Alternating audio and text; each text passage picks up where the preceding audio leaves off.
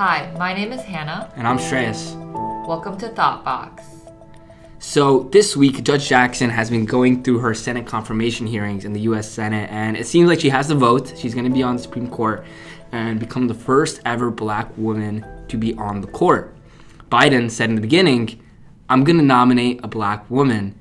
And that has led a lot of people to wonder if Judge Jackson, and specifically like Senator, Republican senators like Mike Lee, said from the get go that Biden's strategy on nominating someone was not based enough in meritocracy. And Republican senators pressed her during her confirmation hearings, saying people who were equally qualified were not considered for this job because of the race. Do you think that's fair? So this really like brings back into our discussion this larger situation and question that we've always been grappling with, especially as college students and that is affirmative action. So, before we get into the nuances that you just mentioned and exactly what affirmative action looks like in our society today, let's go back a little into history and talk about how affirmative action really started and what it really entails. The idea of the program came about during the civil rights movements, where political leaders saw there was a need for government to promote disenfranchised minorities in the workplace. And so President Lyndon Johnson initiated affirmative action to specifically improve opportunities for black Americans. And these policies included hiring quotas, giving out scholarships. So, since then, affirmative action has gone to the court many, many times. So, there's one case uh, in UC Davis Med School where they started off by doing quotas, right? So, they said there's going to be 16 spots and they're going to be reserved for our black students, and the rest we're going to do normal admission for. Um, race blind, I guess. And a man got rejected and he sued the school saying that he was not given the fair treatment he deserves um, on the basis of his race. Um, he was a white guy. And what that basically meant is when the Supreme Court looked at it, they said, okay, quotas are unconstitutional because the argument was that he had higher test scores than students who had been accepted through the quota part of the um, acceptance program at UC Davis. So therefore, he was discriminated against uh, by his race, and quotas are unconstitutional. So that was clashed down. Then another case went to the courts where schools were saying using implementing affirmative action by saying we're trying to reach diversity. Same thing happened. Students um, with higher test scores were being turned down for uh, other students, minority groups who some who have had lower test scores. And Supreme Court said, okay, you can't just say diversity. You have to have actionable thresholds that you're trying to reach.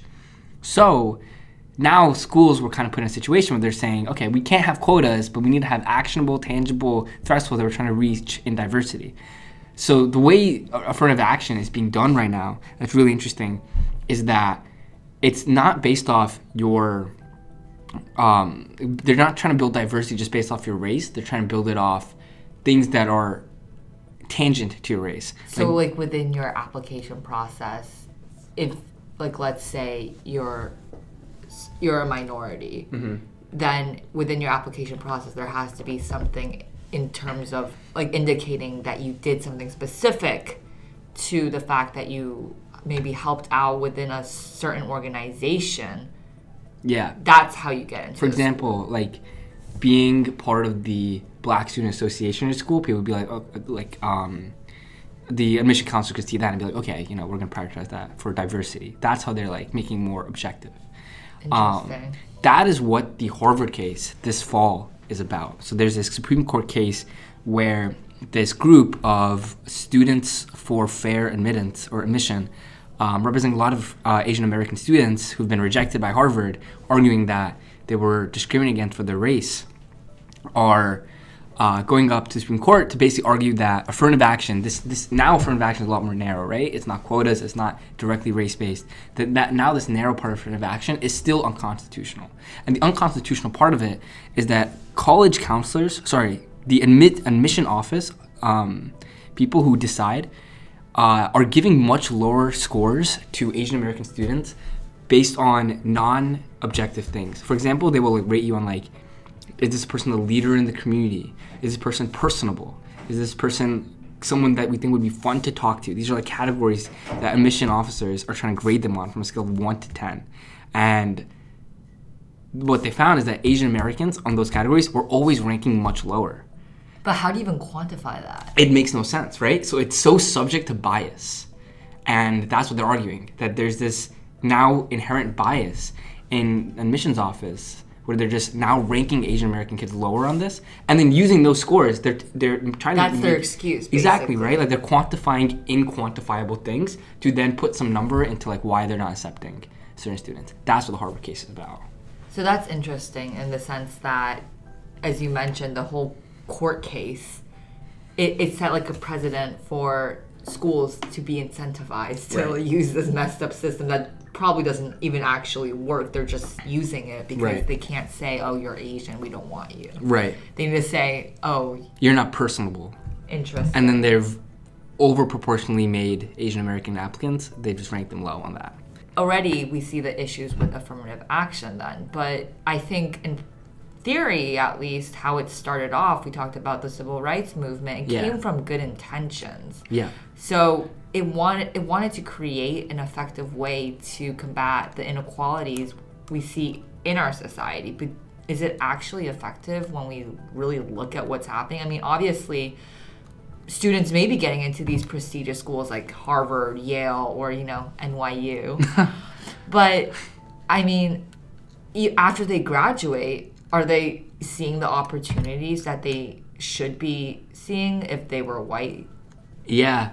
So you bring up an interesting point, right? Like, what is it they're actually trying to solve? So, right at the civil rights movement, there's this glaring number um, that they realized was causing a lot of like inherent differences between a black applicant applying and a white applicant applying, and that was just like all the socioeconomic barriers they have to face to even compete at the same level, right? So, like you see today. Um, today, uh, the white average white household has one hundred eighty-eight thousand dollars as a net worth and the average black family is less than 15% of that less than 15% of that right that is That's crazy. that's such a big disparity so think about all the things that comes with it the SAT itself is you know the whole process you take it a couple times that's hundreds of dollars. And let's say a lot of there's a lot of programs to like have it paid for um, get financial aid for it. That's fine. But also people spend thousands of dollars on tutors for the SAT on teaching you how to like game the test on how to do different kinds of strategies. Then there's AP classes and then alongside AP classes there's test prep books for AP classes. There's just so many different things where every time there's a price tag for you to get to the next level. And those things can add up in aggregate so what affirmative action does is it gives opportunities and kind of accelerates the ability for people who have these socioeconomic differences to be able to then grapple with that. So then you ask like is this actually working? And what's interesting is like at ivy league stu- at, at ivy league schools and like we see this at nyu um, is that the average student is a lot wealthier than across the country. And that's true for every single race group it's not it's not just like there's some rich kids that bring the average up. Overall every single student is more wealthy than like an equivalent uh, student at a local university somewhere else in america right? So they're not actually doing a ton for the dis- socioeconomically disenfranchised. It's more so taking the students who had those economic opportunities and then kind of like plugging them in which is interesting because is that solving the issue Yeah, I think, as you mentioned, with all of this like socioeconomic disparities, in terms of just heightening it, even in college, like you're not really actually solving the issue that you say you're going to. Right. Instead, you're just picking and choosing selective Right. people, and then using them to further your argument. Right.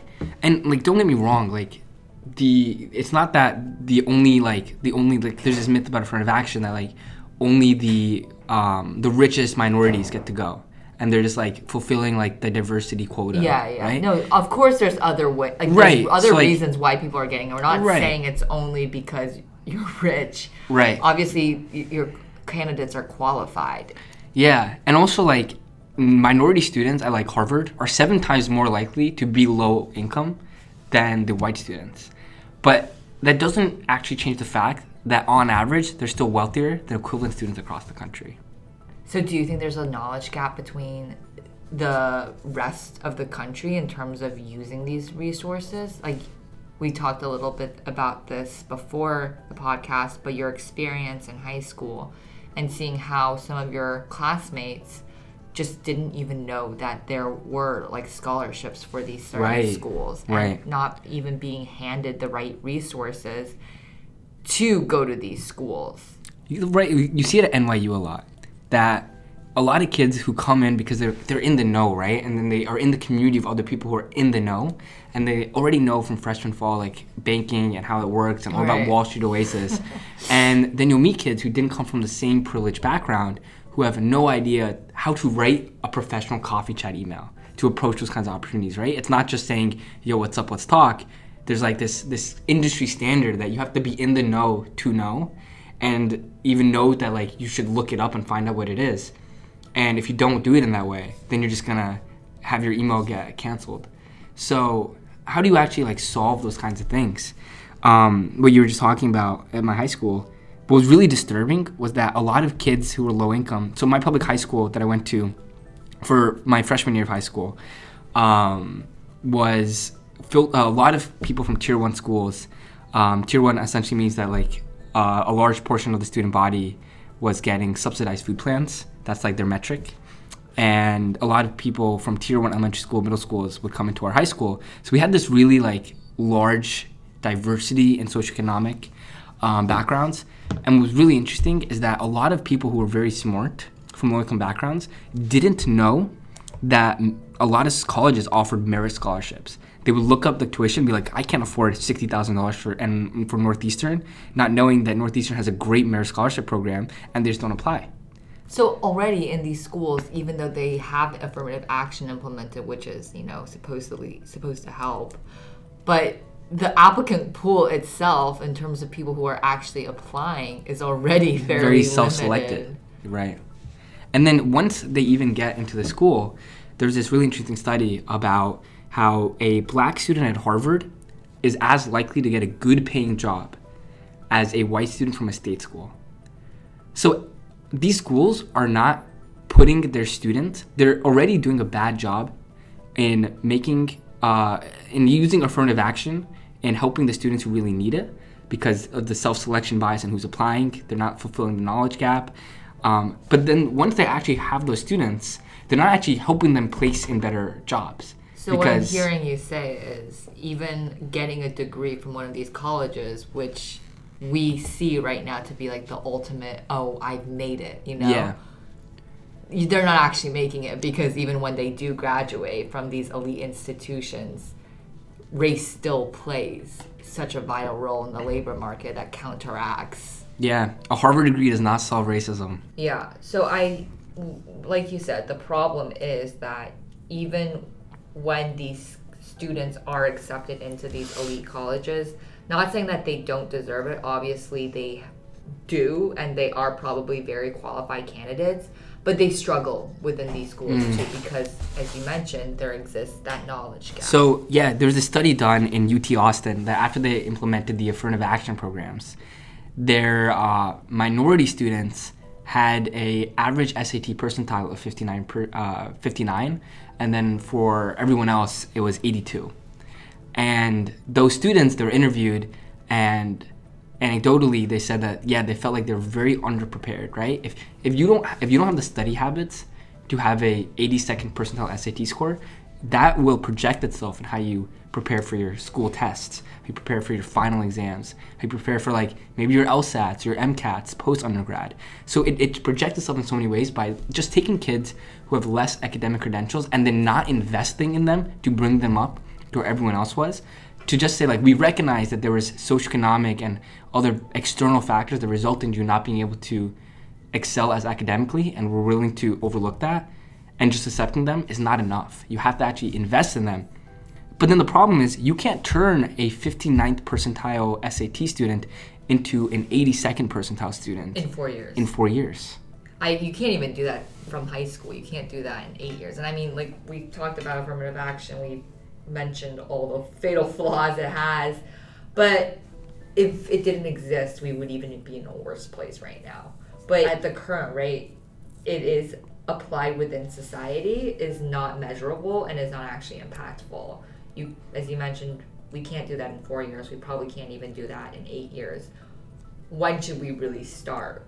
These affirmative action programs can't begin simply in college or through diversity programs at, in jobs. When do we begin? What do you think? Well, I kind of wish like it started as soon as like we were born. Like the minute they start going to schools, there should be these these programs implemented to help, I guess, minority students to oh, to raise them to a level that is equal. Yeah. So there's this interesting thing where if you go to preschool, your SAT score is likely to be much higher. And that so much of your childhood brain development happens when you're young. But you're not exposed to numbers and logic and like you know surprisingly like a, a, a, little kid putting like a square through the square hole game like that helps you with your child development right um, helps you understand spatial awareness so getting your brain engaged and working at a very young age has resounding impacts on education obviously low income students are far less likely to go to preschool or pre-k and have full-time kindergarten. Um, new hampshire didn't have full-time kindergarten until like a couple years ago. So what happens is you just you during your prime developmental years you're already disadvantaged and then you're competing with second graders who've gone to preschool and you're on the lower end and those differences just keep amalgamating right? So we were discussing this yesterday. What would what would be interesting is like scott galloway has this great quote that um, I'm paraphrasing it, but essentially, like, let's try to create something awesome and unique and a really great experience and really try to enhance our product constantly and then share it with no one, said every Ivy League college president. Because they invest so much in their institution and in getting the best professors and their academia. And they're like, we've created this world class education for students, and we're gonna try to accept as few amount of students as possible. And that's fine, right? Like, everyone understands that the selectivity gives you prestige you, you um, we're not going to ask these schools to suddenly be like take your acceptance rate and make it 20% right? Obviously that would result in the standard of the students dropping. But they should at least invest more in actually seeing the difference. Right but if they're saying we want to solve these larger socioeconomic and racial issues in the country through programs of affirmative action then actually do things that are going to solve the problem. 1% of uh, harvard's endowment so they have an endowment about $50 billion 1% of it and also, every preschool, the average startup cost is between ten to fifty thousand dollars. And let's take the highest end of fifty thousand dollars. Let's take one percent of Harvard's endowment. They would be able to build, I believe the number was like sixteen thousand preschools across the country in low income neighborhoods. Think about how many preschools that is per state 16,000 preschools, 1% of their endowment. Imagine Harvard just started opening up preschools. You know, here in New York City, you go over there, they're opening up this up because they're trying to invest in. You get a free preschool, you yeah. get a preschool. And they're just trying to invest in these young students and give them opportunities that will have resounding impact in the future. See, that sounds amazing. And I think that's definitely the future that we should be building towards and should be moving towards instead of solely relying on affirmative action during college, but just telling Harvard and these elite institutions with great endowments to build more preschools. I think it's easy to say, but of course, it's they would never do it. Right. And yeah. even if they did build these preschools, the quality of education is not a guarantee. Yeah. So I think we definitely need to talk more about these policies, but in general, affirmative action is maybe something we should look also more closely at and maybe keep a skeptical eye into understanding what affirmative action really means. Yeah. Cuz I think I think the gist here is that affirmative action as a program is not accomplishing a ton for society.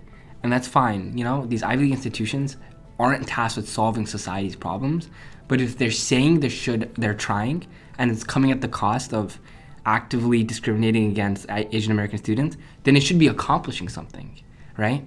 And saying accepting kids when they're 18 years old and most of the development and learning has occurred, and then giving them giving them the boost through affirmative action um, to get them to for education, that's too late. I think affirmative action really needs to happen when you're really young and it needs to happen by giving people resources and solving that knowledge gap. And you know, if you're gonna have a merit scholarship to help low-income kids get in, make sure those low-income kids know, right?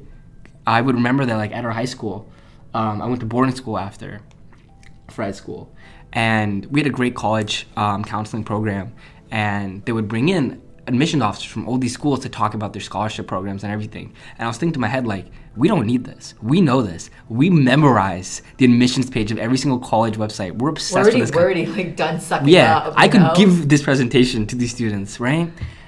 It's like who needs this? It's like it's it's the low income public schools where those people don't know they're not applying to your school because they don't know you offer this program.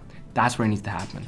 So I think colleges need to start thinking less about signaling to people of what it is they do and how moral they are, and start actually being actionable and optimizing for results.